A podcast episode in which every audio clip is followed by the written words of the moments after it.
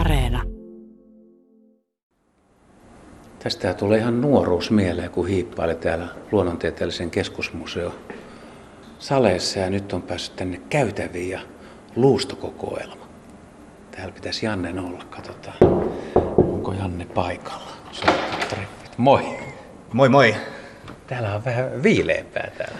Joo, nämä kokoelmatilat on jäähdytettyjä, jotta täällä ei tuholaiset pääse lisääntymään.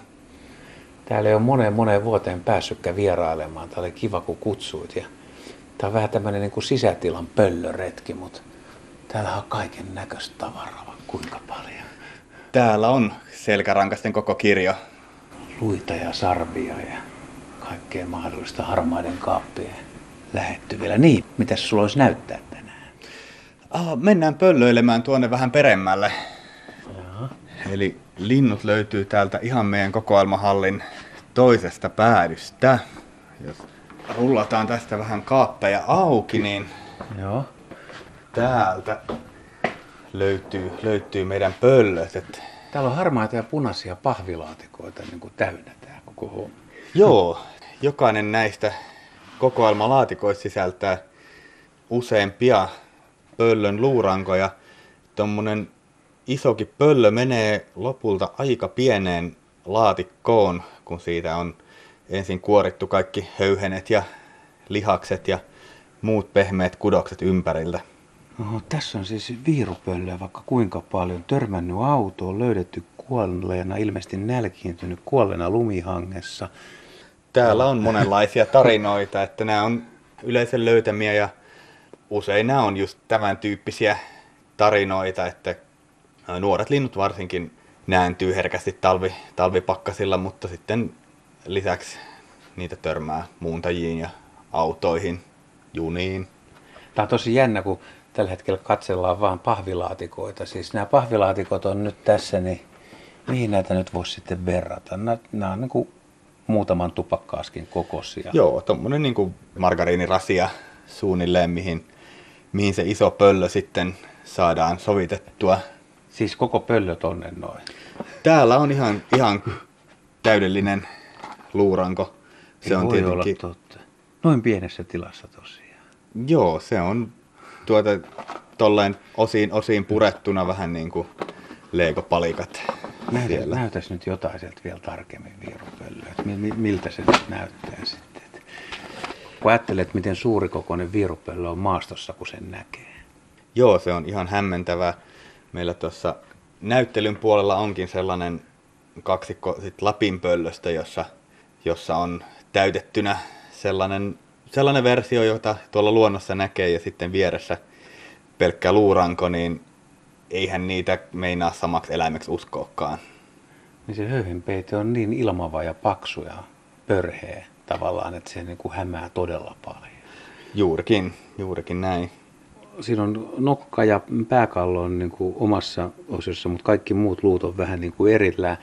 Miten tuommoiseen päädytään, että siis kun lintu tulee kuolleena, niin toi ei ole varmaan ihan helppo juttu, että yhtäkkiä onkin sitten vaaleat luut siellä laatikossa. Joo, eihän ne tämmöisenä tänne tulee. Yleisin lähtökohta on se kuollut eläin ja siitä sitten ensin tietysti tallennetaan kaikki löytötiedot huolellisesti. Ja sen jälkeen päästään sitten konservointiin, eli ensin tehdään ihan mekaanisesti sitä kilojen karsintaa, eli nyljetään se ja lihastetaan, eli poistetaan kaikki pehmyt kudokset. Mutta linnunluustohan on niin hentoinen, että sitähän ei ihminen pystyisi näin hyvin puhistamaan. Meillä on tommosia vuotakuoriaisia, semmoisia lihassyöviä pieniä kovakuoriaisia, jotka meidän puolesta kaluaa tämän sitten rangan puhtaaksi. Aina tehdään sillä lailla. Se on vähän niin kuin tämä klassinen muurahaispesä, mutta sisäversio siitä. Kuinka kauan semmoinen kestää tuommoisessa pöllönluurangossa sitten? No jos ne on oikein nälkäisiä, niin kyllä ne saattaa niin kuin yön yli nakertaa tämän ihan luurangoksi, mikä on aika huima juttu. Siis niitä kuoriaisia täytyy olla paljon? Joo, niitä on satoja tai tuhansia.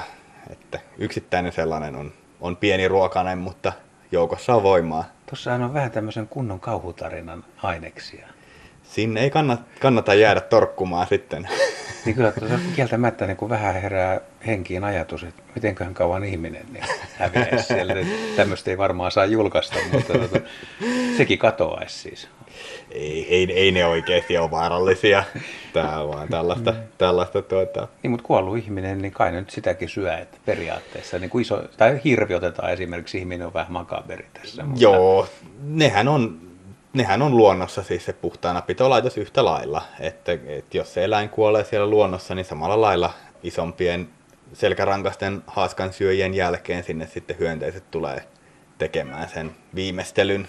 Nyt sitten siinä on niin kuin viirupöllön maalliset jäännökset tutkijoiden käytössä. Juurikin. Eli noista voi siis mitata jotain morfologisia asioita, nokan pituutta, kallon kokoa, luiden pituutta tai mitä kaikkea yleensä tehdään. Esimerkiksi näitä juuria. Toisinaan sitten myös voidaan täältä niin kuin opetuskäyttöön tai näyttelykäyttöön ottaa näitä luustoja. Onko se käsitellyt esimerkiksi pöllöjen kalloja niin paljon, että heti kun sä näet yleensä tuo luiden määrittäminen, että pystyy tunnistamaan heti, että mikä on minkäkin? Joo, kyllä siinä aika hyvä näppituntuma on tullut, mutta meillä on erikseen sitten vertailukokoelma, jossa sitten voidaan tämmöistä määritettävää luuta verrata erilaisiin tunnettuihin eläimiin ja sitten sitä kautta päästä käsiksi siihen, että onko se nyt vaikka pöllö tai onko se lintu ylipäätään, vaikka se luunkappale olisi hyvinkin pieni, niin aika usein sieltä löytyy sitten sopiva vastine. Mun pitäisi päästä sun kanssa ulkoluontoretkelle, koska mä ajattelin, että kun sä meet tuolla maastossa, niin siis varmaan raadot ja luut kiinnostaa heti, kun näkee jonkun luun, että minkäs tää on.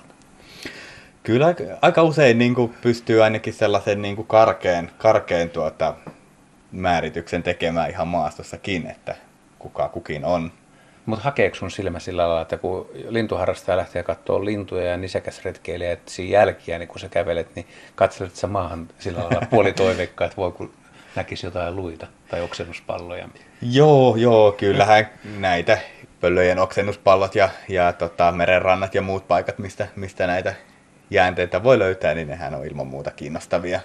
Ja kalojen selkärankoja ja ruotojahan löytyy vaikka kuinka paljon. Joo. Vähemmän meille toki kaloja tulee kuin esimerkiksi lintuja, mutta ilman muuta kaikki kiinnostaa. Ja lintujahan te toivoittekin, että jos siis löytyy kuolleita lintuja, niin saa ottaa yhteyttä ja tuoda. Mutta eilen kun mä soitin sulle, niin sä sanoit, että sulla on yllätys. Valkoinen pöllö, kun mä sanoin, että niitä ei enää tahdo millään maastossa nähdä. Tämä kokonainen. Joo, aika valkoinenhan tämäkin on, mutta tämä nyt on tämmöinen luuvalkoinen. Eli siinä on elossa ollut sitten tällainen tunturipöllön valkoinen höyhenpeite päällä. Näitä meille ei ymmärrettävästi juuri enää tulekaan, mutta tilanne on ollut toinen silloin noin 100 vuotta sitten, kun tämäkin pöllö on näytteeksi päätynyt. Tämä on aikanaan kuulunut anatomian professori Evert Julius Wundsdorfin luustokokoelmaan, ja nyt me sitten kunnostettiin tämä uudestaan, että siinä alkoi jo vähän ikäpainaa. Se on tosi hieno siis. Siellä on luuranko ja siinä näkyy tosiaan tuo nokan koko, pääkallo, kynnet. On muuten isot tassut kaverilla. Tämä on aika huima tyyppi, että harvinaisuus näissä meidänkin kokoelmissa, vaikka meillä paljon lintuja onkin yhteensä. Onko tuommoisia vaikea koota sitten? Kuinka paljon pitää harjoitella, että tietää mikä tulee mihinkin? Ja voiko luuston koota kuitenkin, kun täytetty lintuhan joskus saattaa olla, että jos on huonosti täyttänyt, niin se voi olla vähän laiha tai väärän muotoinen tai huonossa asennossa. Mutta voiko, kun tavallisesti me maallikot, niin mehän ei tiedetä, että onko tämäkään oikein koottu. Sä voit sanoa, että tämä on täydellinen, mutta mulla ei ole kompetenssia analysoida, että miten kootaan väärin ja miten oikein. Kyllä se anatomian tuntemus on tässä luurankojen kokoamisessakin ihan olennaista, että monet niistä nivelistä, sitten kun sieltä puuttuu ne pehmeät kudokset, jotka sitä liikettä rajoittaisi, niin ne saa koottua kaikenlaisiin luonnottomiin asentoihin. Että se sitten vaatii vielä vähän semmoista röntgenkatsetta, että siitä elävästä tai kokonaisesta eläimestä pystyy niin kuin hahmottamaan, että mitenkä se luuranko siellä sisällä liikkuu eri asennoissa. Ja se on ehkä se, mikä tuo siihen hommaan se haasteen. Mutta jos tämmöisenkin kaverin nyt laittaisi esille ja 100 lintuharrastajaa katsomaan, että mikä laji, niin en usko, että niin kuin kovin moni välttämättä tuntisi tunturipöllöksi. Pöllöksi kyllä, mutta mistäköhän tuon määrittäisi sitten? Joo, se on kyllä tietysti ihan totta, että ne linnuissa luuston erot voi olla hyvinkin pieniä nyansseja, että mittasuhteita tai joskus ihan joutuu mittaamaan.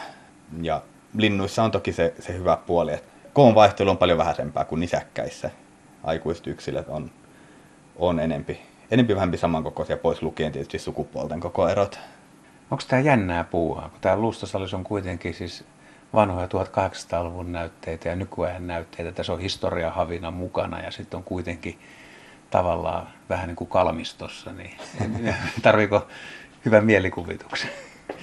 Tämähän on kyllä jännää puuhaa, koskaan ei tiedä, mitä posti tuo uusia näytteitä, ja toisinaan löytyy täältä kokoelmista myös jotain yllättävää, mitä ei ole aikaisemmin kukaan hoksannut.